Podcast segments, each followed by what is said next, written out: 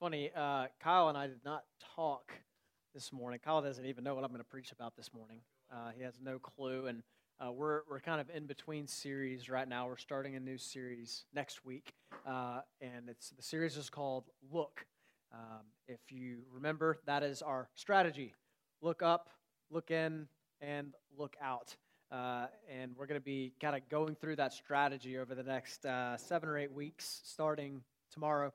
But uh, this week, um, I uh, I wanted to I wanted to talk this morning about something that I've been uh, thinking about a lot over the last couple of weeks, and um, I guess I'll, i kind of want to start off by just reading you a passage of scripture. So this comes. You don't need to turn there. Don't worry about it. Um, and it's not it's not on the screen. Uh, it won't be on the screen because um, I did not put it in my notes. So this is Revelation chapter two, verse ten. Uh, and if you'll recall, so in the first three chapters of Revelation, there's seven letters to seven different churches. Okay, letters uh, from Jesus uh, to the uh, seven different churches in the first century, uh, and this is found in the letter to the church in Smyrna, which was in Asia. And here is what Jesus says to the church in Smyrna. He says, "I know your tribulation and your poverty." And the slander of those that say they are Jews and are not, but are a synagogue of Satan. Do not fear what you are about to suffer. Behold, the devil is about to throw some of you into prison that you may be tested, and for ten days you will have tribulation. Be faithful unto death, and I will give you the crown of life. What would you do if that letter showed up at our church today?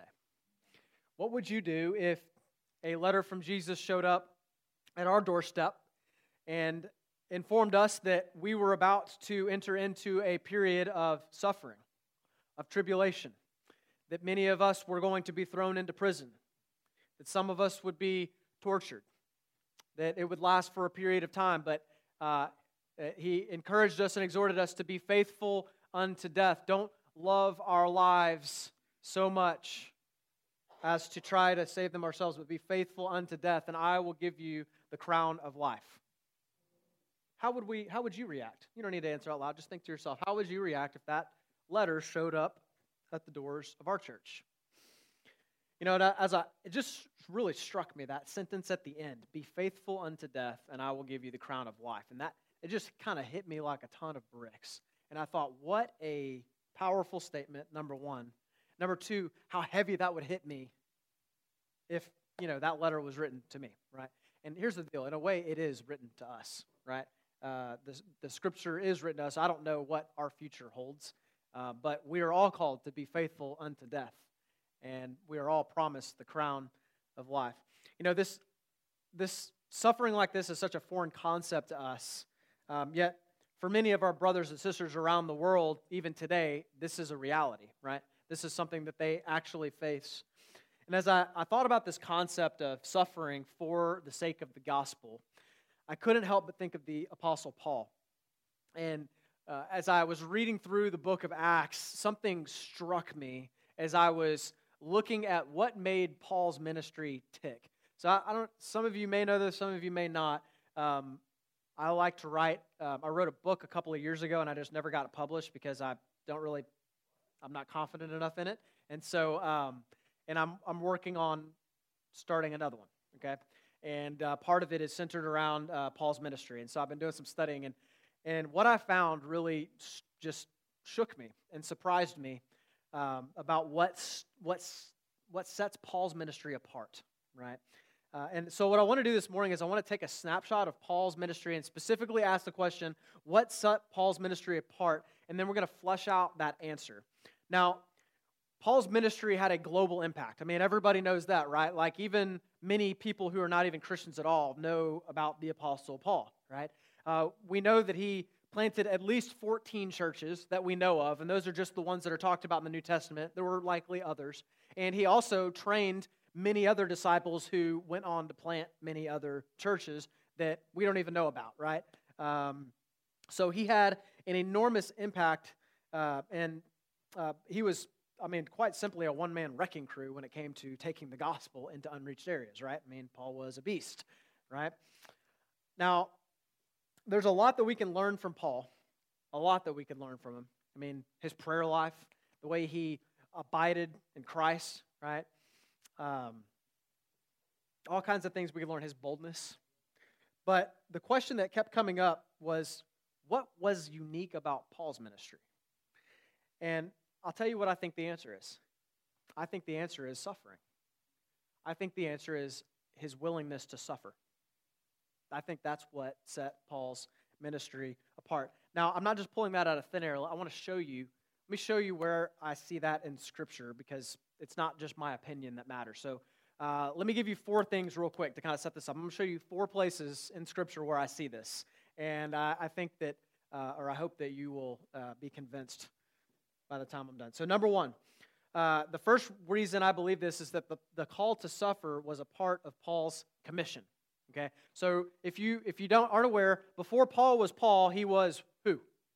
Saul, right? Saul. So he was a Pharisee, right? Uh, he was a zealous uh, Jewish man who believed that righteousness was by the law, and if you asked him, he was quite good at it, right? He was quite good at keeping the law, and he believed that he was much better than other people, and he really despised and hated Christians, these people that worshiped this false Messiah named Jesus who had been nailed to a cross. He couldn't stand them, and he made it his mission in life to make sure that he stood up for God's name and killed or imprisoned every single one of these Christians that he could find. He traveled around trying to put an end to the Christian faith right?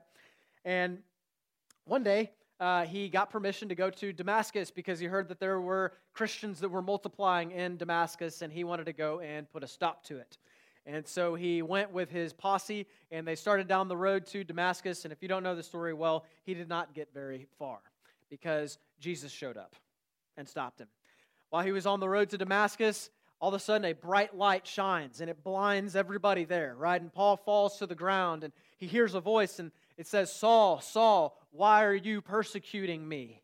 And he says, Who are you, Lord? And he says, I am Jesus, the one whom you are persecuting. And Saul obviously is profoundly impacted uh, by this event.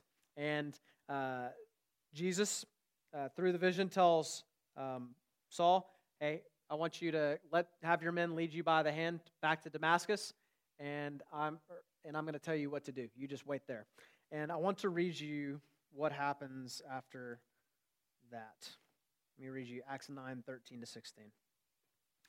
So God goes to a man named Ananias, who's a Christian in Damascus, and he tells Ananias in a dream, Ananias, I want you to go and I want you to tell, uh, I want you to go find this guy named Saul, and I want you to lay hands on him and heal him because he's blind. And Ananias is like, whoa, whoa, whoa, whoa. I've heard about this dude. He kills Christians, God. Did you know that? Are you aware? So let me just read it to you. Verse 13 But Ananias answered, Lord, I have heard from many about this man, how much evil he has done to your saints at Jerusalem. And here he has authority from the chief priests to bind all who call on your name. But the Lord said to him, Listen, listen right here. Go, for he is a chosen instrument of mine to carry my name before the Gentiles and kings and the children of Israel for I will show him how much he must suffer for the sake of my name. So, two things in that commission. Number one, Paul is going to carry the gospel of Jesus to the Gentiles. And number two, Paul is going to suffer for the name of Jesus. Now, isn't it interesting that this is what God uses to sum up what Paul's ministry is going to be all about? Does that not strike you as interesting? Suffering. I will show him how much he must suffer for my name. You know, of all the things God could have said here, I mean, God could have said, I, I will show him all the places he must go to carry the gospel, or I will show him all the people groups that he's going to need to reach, or I will show him all the proper doctrine that he must teach. No, I will show him how much he must suffer for the sake of my name. Perhaps suffering is a much bigger part of the Christian life and of ministry and missions than we thought. So that's first reason. It's in his call, it's in his commission. Secondly, Paul appeals to his sufferings to defend his ministry. Uh, so uh, in Corinth, uh, one of the churches that Paul planted in Corinth, there were false teachers that were rising up and saying that uh, their gospel was the right one, and they were basically slandering Paul and talking bad about uh, Paul behind his back because uh, of his weak appearance, right? He's, he wasn't a very, you know, strong speaker, and look at him, he'd gotten beat up so many times and all this stuff, and, and this guy's weak. We're strong. We're better uh, at speaking in public, and, you know, we don't get, you know, beat uh, in, you know, over the back, you know, with 39 lashes, things like that. And uh, they're boasting in their spiritual gifts and calling themselves super apostles. Uh, Paul even kind of uses that, that term. They, they say they're, we're super apostles. Paul's not really as good as us. And so, listen to how Paul, writing to the Corinthians, defends his ministry and the gospel. Listen to what he says in 2 Corinthians 11 24 to 28. Five times I received at the hands of the Jews 40 lashes less one. Three times I was beaten with rods. Once I was stoned. Three times I was shipwrecked. A night and a day I was adrift at sea on frequent journeys, in danger from rivers, danger from robbers, danger from my own people, danger from Gentiles, danger in the city, danger in the wilderness, danger at sea, danger from false brothers, in toil and hardship, through many a sleepless night, in hunger and thirst, often without food, in cold and exposure. And apart from the other things, there is the daily pressure on me of my anxiety for all the churches. In Galatia, he does something similar. There's false teachers in Galatia saying that, uh, yeah, you have to believe in Jesus, but you also have to be circumcised if you want to be saved. And they were discrediting Paul's ministry. Paul writes to them at the end of the letter in Galatians 6:17. He says this. He's, he says, "From now on, don't let anybody trouble me with these things, for I bear on my body the scars or the marks that show I belong to Jesus." He says, You want to know the proof that my gospel is the gospel of Jesus Christ? Just look. Look at the marks on my body. Look at my back. It's raw from the beatings that I've taken. Look at my legs that have been whipped over and over and over again. Isn't that amazing that that's what Paul uses to defend his ministry is his sufferings. So it was a part of his commission.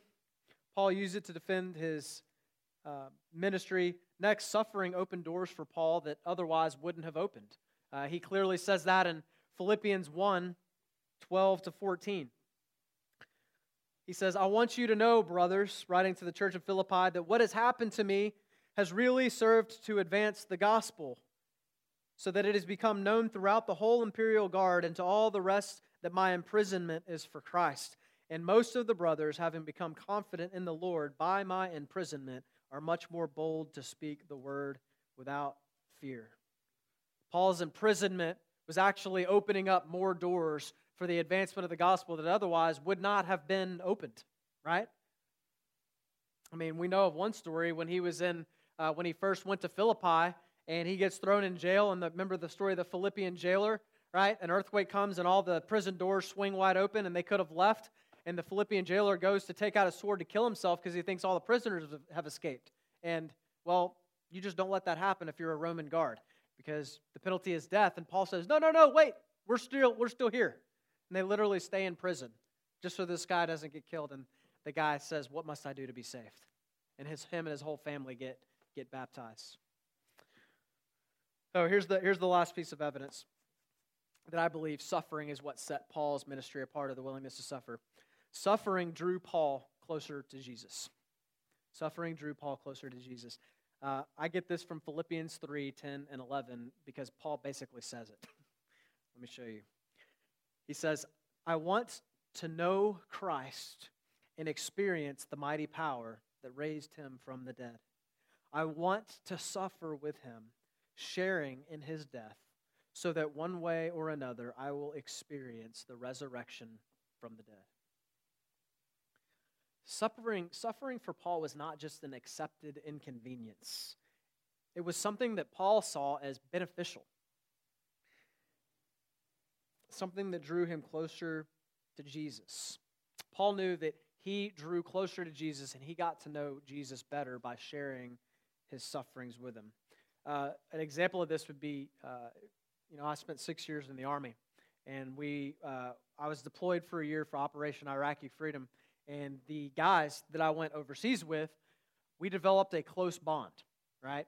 A bond that I don't have with anybody else because we suffered the same things together.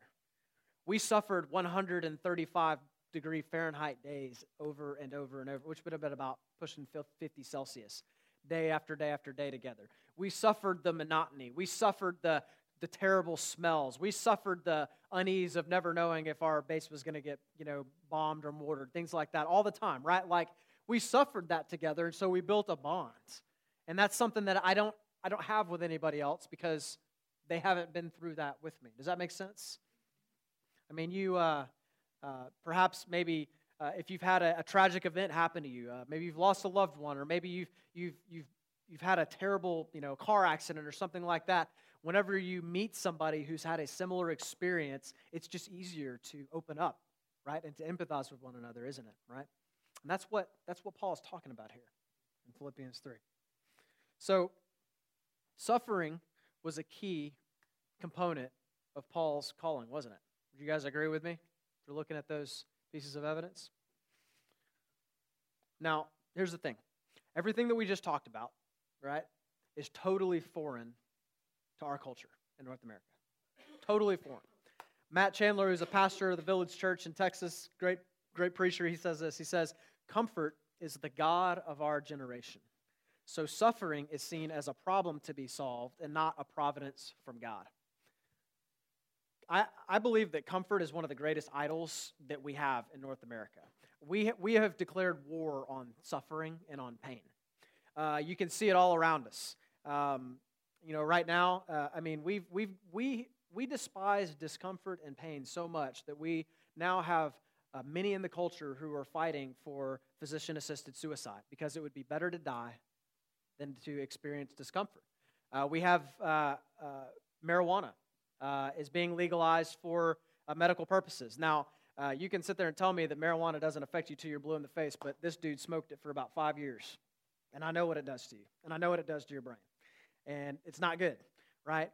Um, so, you know, we, the point is, is we're willing to do whatever it takes to avoid pain, right? Anything. Anything to avoid pain. The, uh, the pain pill industry, do you know it's a $5 billion a year industry? $5 billion a year. And you know it's resulted in one of the, one of the greatest opioid epidemics we've ever seen? Just a couple months ago, I sat, um, sat with a friend in his living room while he tried to detox off of heroin. And he sweat uncontrollably and he shook and he writhed around in pain while I held his hand and read Psalms to him. And I've watched what it does to people's bodies and to people's minds. And, and we prescribe this stuff to anybody just, just to get away from the pain. Comfort is our God in our culture. And here's the deal if we're honest, this has kind of seeped into the church as well, right? It has. It, it's partly not our fault, okay? Because we've been born into a specific place at a specific time. We live in an affluent place, right? We are blessed in that regard. We're blessed in Canada and the United States of America to have a place where we all have roofs over our head for the most part. We have food, right? We have heaters, we have vehicles, things like that. And so uh, we're blessed. We're not thrown into jail uh, for believing in Jesus or for preaching the gospel because we live in Canada and it's 2018. Uh, so it's not illegal to do those things here like it is in other parts of the world. So it's not totally our fault that we just don't suffer for the gospel here, right? Part of it's just because this is where we were born and we can't do anything about that. But on the other hand, it partly is our fault. It partly is our fault. Because let's be honest, we all find subtle ways to avoid suffering for the gospel at times, right? To avoid having to get a little uncomfortable, right? Like maybe we decide not to speak up to that family member that we know they need to hear some biblical truth, but we just decide, mm, I just don't want to deal with it today. Or maybe we decide we're not going to really be that vocal at work about my faith because what if I lose my job? Or what if people ostracize me, right? We, we find little ways to do that at times. Uh, as, I, as I observe church as a whole, uh, the, the, the church in North America as a whole, I'm alarmed at how easy we've made it seem in our culture to be a Christian.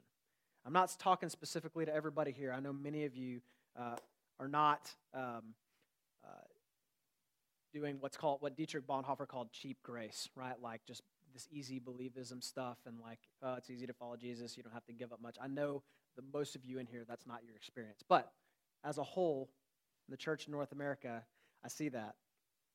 Because here's the deal like, Jesus, the New Testament, Scripture, pretty clearly tells us that we can expect to suffer if we decide to follow Jesus. Here's a, a few passages. Matthew 10 22, Jesus says, You will be hated by all for my name's sake. You're going to be hated for my name's sake. 2 Timothy 3:12. I mean, this really kind of lays it out. Paul writes to Timothy, he says, "All who desire to live godly lives in Christ Jesus will be persecuted." Everybody. So what that's telling us is that it is impossible to be a Christian, to be a follower of Jesus and to make it through this life unscathed by persecution. It's just not going to happen. It's just not going to happen. Acts 14:22. Paul uh, after they planted some churches in, uh, in a couple of cities, they go back through and uh, to encourage them because they were uh, already starting to experience persecution. And he, he reminds them that through many tribulations, we must enter the kingdom of God. That's not reflective of most of our experiences, though, here, uh, is it? Right? We don't, uh, we don't usually experience many tribulations um, as we follow Jesus here in North America. And yet, it's a guarantee. Here's the deal I believe that we're missing out in, um, in, a, in a large way on the good life because we've lost our theology of suffering. I think we've lost our theology of suffering here in North America. And what I want to accomplish is to maybe start you back on the road towards recovering it. I'd like to start you back on the road towards recovering it because I believe that our lifetime, in our lifetime, it's going to be uh, harder and harder to become a follower of Jesus. Just looking at the way that culture is trending uh, and the alarming rate at which culture is becoming more and more hostile to biblical truth, uh, to the gospel of Jesus Christ. Uh, we're talking in the last 10 years, we've seen some amazing things happen in terms of unbelief. If you just look, at the statistics, it's pretty crazy. Um, and so I don't want Fellowship Oshawa entering that season with fear because we don't have to. We just don't have to. Uh, I want to see, I want you to see the great blessings that accompany suffering. And so, kind of the latter half of this message, here's what I want to do. I want to give you, uh, I want to share with you what the future rewards are for suffering for Jesus and the present rewards. There are rewards to look forward to, and there are rewards right now uh, when we suffer for Jesus. So let's start with future. Okay, I don't think Anybody could lay this out any better than Jesus did in the Sermon on the Mount, Matthew 5, 10 to 12, in the Beatitudes. Here's what he says Blessed are those who are persecuted for righteousness' sake, for theirs is the kingdom of heaven. Blessed are you when others revile you and persecute you and utter all kinds of evil against you falsely on my account. Rejoice and be glad, for your reward is great in heaven, for so they persecuted the prophets who were before you. Now, that seems like a strange statement, does it not? Blessed are you when you are persecuted. What? Why, why is it a blessing to be persecuted? Rejoice and be glad. Really? Rejoice? Why do I want to throw a party for getting mocked or for getting rejected or for getting thrown into jail? Why in the world, Jesus, would that be worthy of throwing a party over? That does not make sense? Well, the reason that persecution is a cause for celebration is because verse 12 says, Your reward is great in heaven. Your reward is great in heaven. Jesus can say this to us, and the Apostle Paul can say something similar, and, first, and Peter says it in the book of First Peter, because they knew that the reward and comfort in heaven that awaits those who suffer for Christ will erase all memory of suffering. It'll just totally erase it. The rewards will be so great, will so far outweigh any suffering we could possibly endure in this life that it won't even enter into our minds when we step into glory. 2 Corinthians 4:17 puts it like this, says this light momentary affliction is preparing for us an eternal weight of glory beyond all comparison as we look not to the things that are seen, but to, but to the things that are unseen. Let me give you a, kind of help maybe put a picture to this, let me give you a, a picture of what this looks like from Acts chapter 5. Acts 5, Peter and John, okay, they are preaching the gospel in the temple, and the Pharisees, the, the, uh, the Jewish leaders tell them to stop. And they warn them, they go, if you guys don't stop, uh, we're going to arrest you and we're going to hurt you. Well, they don't stop. They just keep preaching the gospel because they're like, we can't, we have to obey God, not man, right? So they get, uh, they arrest them, they bring them before the tribunal, and they, uh, they end up, you know, scolding them and everything, and then they take them and they beat them uh, with whips. They, they flog them, uh, and then uh, they decide to release them after warning them again. Next time, you're not going to get away with this with just a flogging, basically. And look at their reaction. Listen to their reaction in Acts 5 41. It says, Then they left the presence of the council, rejoicing that they were counted worthy to suffer dishonor for the name of Jesus. Imagine this scene. They, they, these guys just get beat with a whip, with the cat of nine tails, probably 39 lashes, just like Jesus got, and they come bounding out of the presence of the high council, giddy like a bunch of teenage boys who just got to meet their favorite NBA basketball player. Dude, can you believe it? That was awesome. We just we just got beat for the name of Jesus. Can you believe that, that he counted us worthy to suffer dishonor for the name? Wow. That just seems like such a counterintuitive reaction, does it not? A counterintuitive reaction to getting beat. Here's why I think some of us have a hard time with that because I know you're seeing that story and you go, that, that's a neat story, but it's still hard to wrap your mind around how we could possibly think that way and, and look at suffering that way. I think our problem is with our view of heaven. I think that's one of our big problems. I think that we have a faulty view of what heaven is like, mainly because the church has done a pretty bad job of teaching on what heaven is and what the new heavens and the new earth is like. I think we try to be as comfortable as we can here because we don't really believe that it's actually going to be good we try to be comfortable here because we don't really believe it's actually going to be that good there. We don't really believe what Paul said in Philippians 1 that to die is gain. We fear that to lose earth and gain heaven is actually a net loss. But that's not what Scripture tells us. I mean, what did Jesus say? He said, What do you have if you gain the whole world and lose your soul? Nothing, right? I can't have my, my hands chopped off. Here on earth, I'll, I'll never have another pair. That's not true if you're in Christ. That's not true. Here's the deal. It's kind of a reminder. This is not what the sermon's about, but I want to give you a, a, picture. Jesus, when Jesus returns, Scripture tells us that this earth in its current form is going to be destroyed and it's going to be recreated. It's going to be destroyed. Everything evil wicked, every consequence of sin is going to be burned away, and it's going to be recreated in its perfect state, similar to Eden, right? There's going to be no more sickness, no more death, no more suffering. We're going to have an actual earth where we dwell on. You are going to have a body, real physical body. You'll, we'll be able to pinch each other. We'll be able to high five, except it's going to be a glorified body. Your back's not going to start to hurt from deadlifting too much weight, right? You're not going to get pimples. You're not going to get old and wrinkly. That's just not going to happen. You're going to have a glorified, perfected body. There's going to be work to do.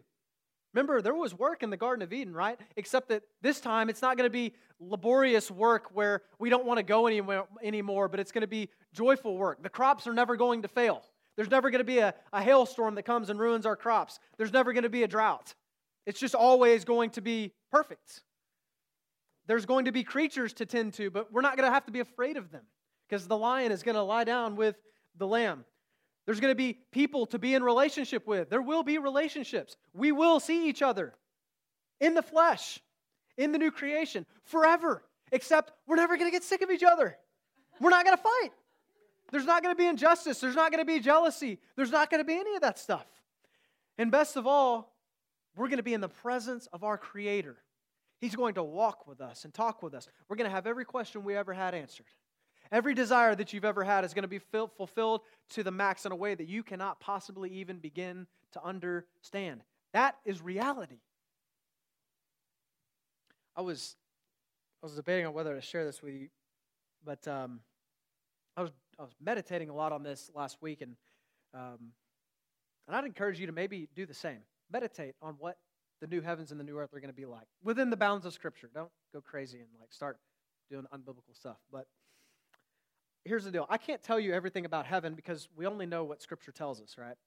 Uh, but I can tell you it's going to be far better than I could ever possibly explain.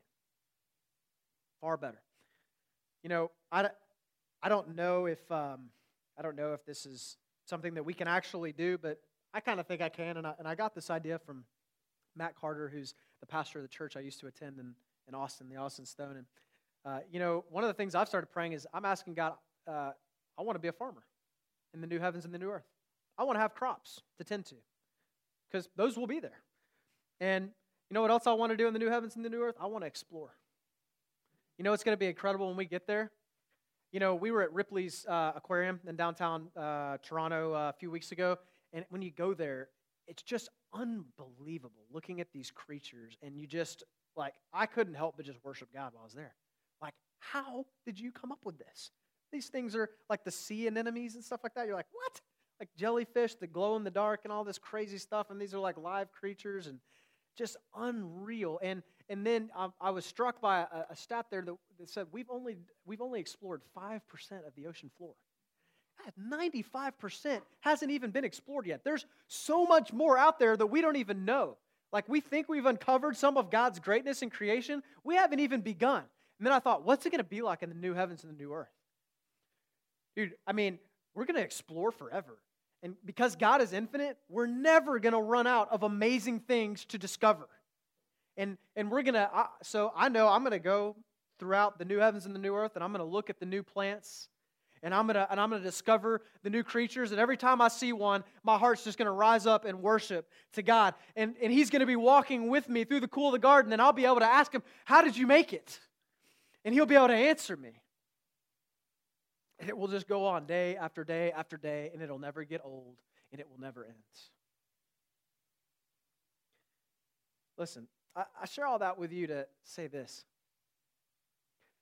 look not to the things that are seen.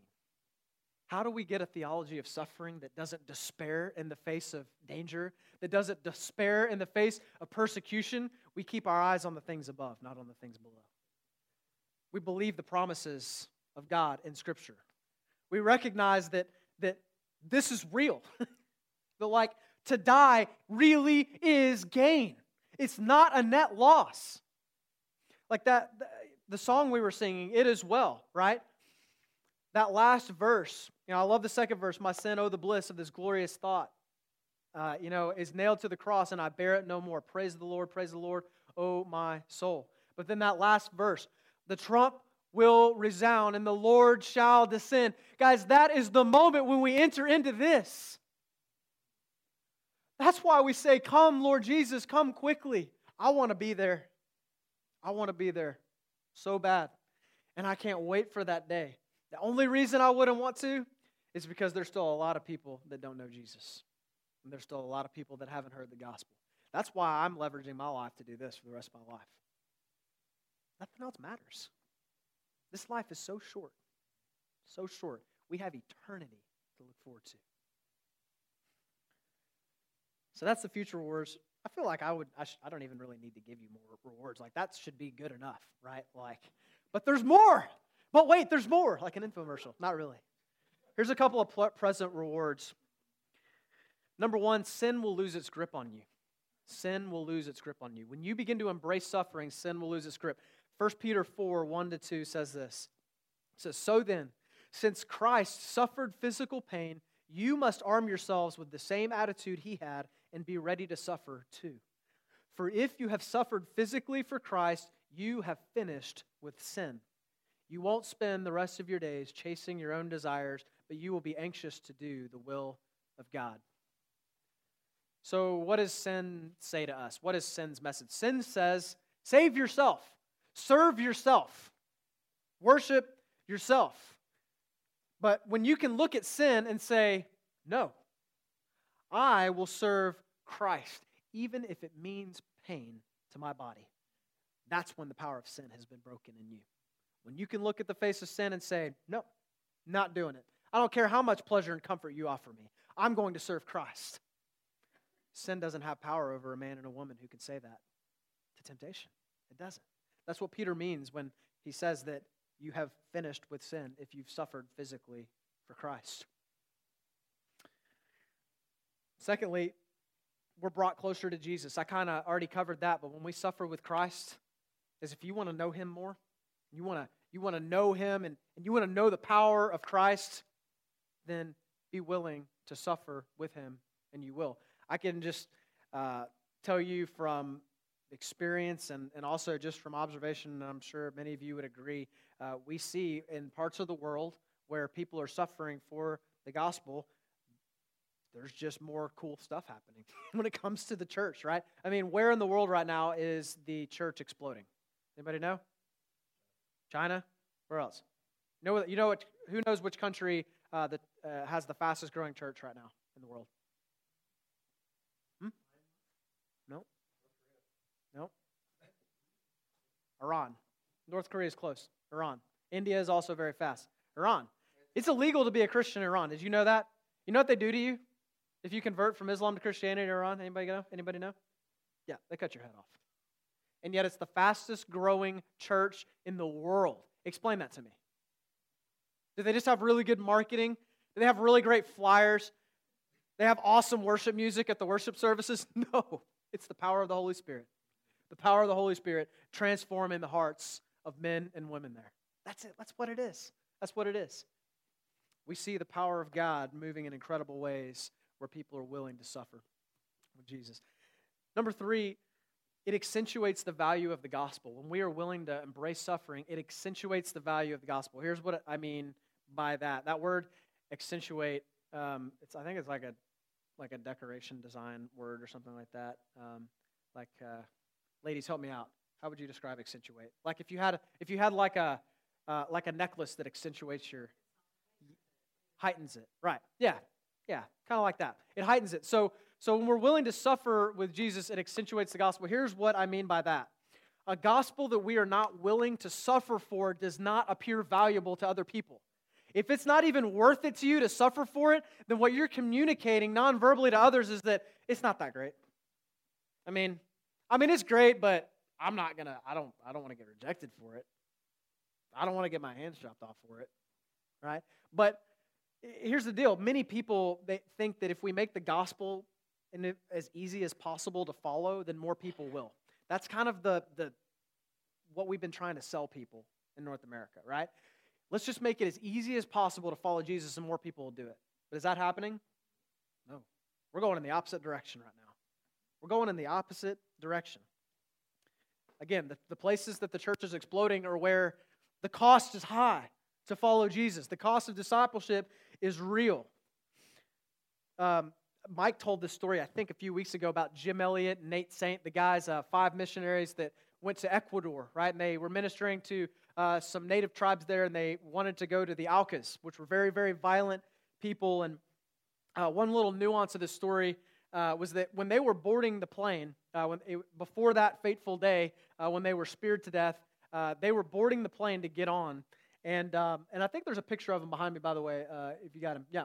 So um, Jim Elliot right there on the left, and then Nate Saint is there in the middle. I know it's kind of hard to see. And then one of the other guys on the right. They're boarding the plane, and Nate Saint's son asked him, um, Will you use the gun if they attack? They had one gun, they had one sidearm. Will you use the gun if they attack? Here's what Nate, Nate said to his son He said, Son, we cannot shoot them if they attack. They aren't ready for heaven. We are. And attack, they did.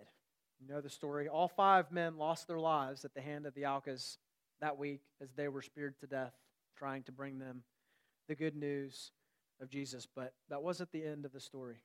because seeing the way that they died and the way that their wives and their family members responded to that persecution with love, almost that entire village ended up coming to know Christ through that episode.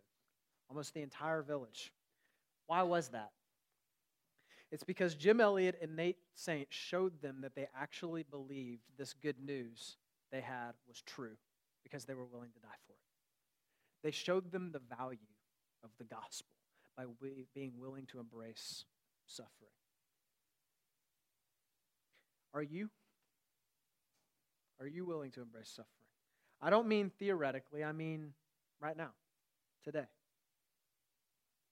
If you're willing to lose your life, are you willing to lose your comfort, your reputation, your job?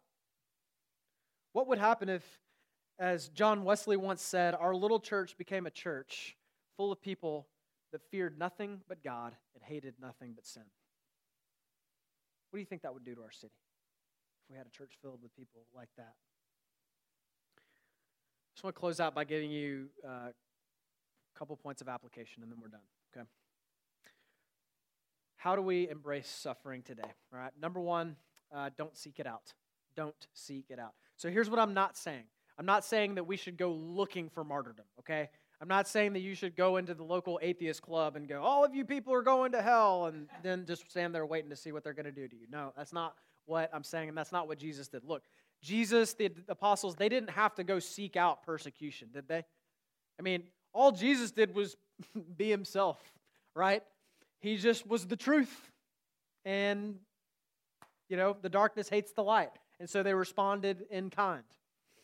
And we're, we're blessed to live in a place where we can worship safely and comfortably, and we should praise God for that. We have the opportunity to do things like send out flyers and, you know, hold rallies and hold public worship services and invite people in without being afraid that we're going to go get reported to the secret police because of it. But what I want us to do is this I just want us to hold that comfort with open hands and not not cling to it as our greatest good. If God wants to take it from us, let him have it. Hold it with open hands, but gratefully, with grateful open hands. Thank you for allowing us to have this right now. But if you choose to take it, not my will, but yours be done. Right? So number one, don't seek it out. Number two, don't avoid it. Okay?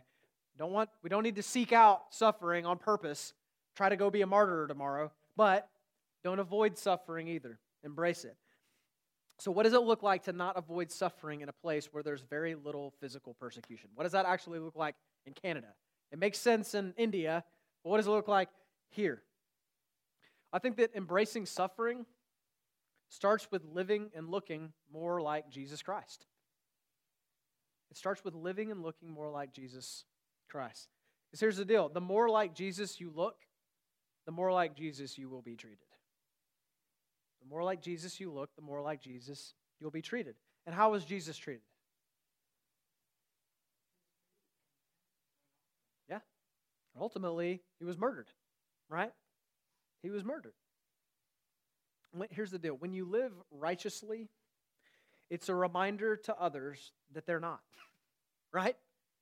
Um, when you live righteously, honestly, quite honestly, you're, you're a walking rebuke of those who are refusing to live righteously. When you walk by faith and you profess faith in God, you are a walking rebuke for those who know instinctively the truth about God because they see the evidence all over in creation, but they're denying it. And so you are a reminder to them every time you show up, even without saying a word, that they are suppressing the truth of God. And so the only reaction you're going to get to that is hostility, right? Which is why even you you don't have to go around and preach to get persecuted. Now, it doesn't I'm not we're supposed to, you know, to, to share the gospel and things like that, but you just follow Jesus and live like Jesus and look like Jesus, it's going to come, right?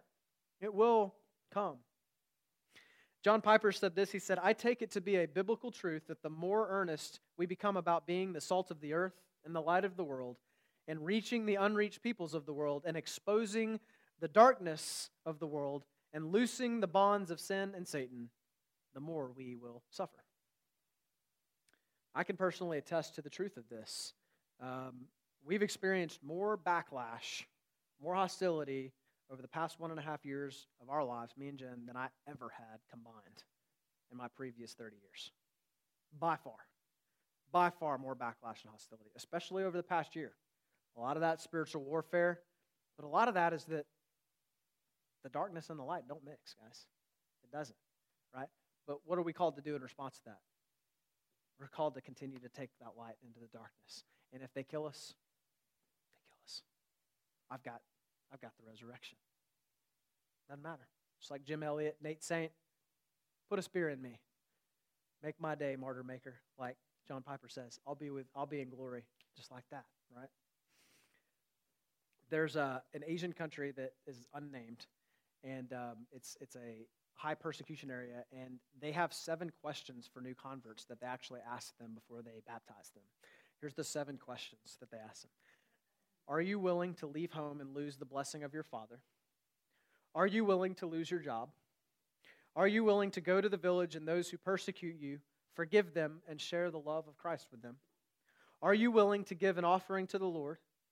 Are you willing to be beaten rather than deny your faith? Are you willing to go to prison? Are you willing to die for Jesus? Here's what I want to communicate they are not held to a higher standard than you or I are. Their call to discipleship is the same as ours. It's the same as ours. Can you say yes to those seven questions? I mean, could, could, could you sign up for that? Would you say yes for baptism? If those were the seven questions that were asked you. If you want to make a difference in this world, I mean a real difference, say yes to those seven questions and mean it. There is no limit to what God can do through a man or a woman who does not even regard their own lives as something to hold on to. And, church, we have the privilege of being able to do that. We have the supply of hope to be able to say that. And here's why is the last thing. Uh, don't avoid, uh, don't seek out suffering, don't avoid suffering, and don't fear it. Don't fear suffering. We don't have to fear suffering for the name of Jesus. Why? Because we have the resurrection. We have the resurrection. Because of the resurrection of Jesus Christ and the guaranteed resurrection of our bodies, that future glory that we were talking about earlier, that we are going to enter into. Because of that, we don't have to fear anything or anyone. Nothing. Nobody. I don't know what the future holds for us here in Canada or in the U.S. We can look at the signs of the times and we can, uh, you know, we just don't know for sure. I can say that um, I believe in my lifetime. Um, it's going to be much, much harder, and the cost is going to increase to be a follower of Jesus here in our area. But here's my prayer for you this morning. My prayer for you is that you would resolve right now, before that time comes, to embrace suffering for the name of Jesus if that's what God calls you to do. Willingness to suffer set Paul's ministry apart. And I pray that it sets us as a church apart in the days to come.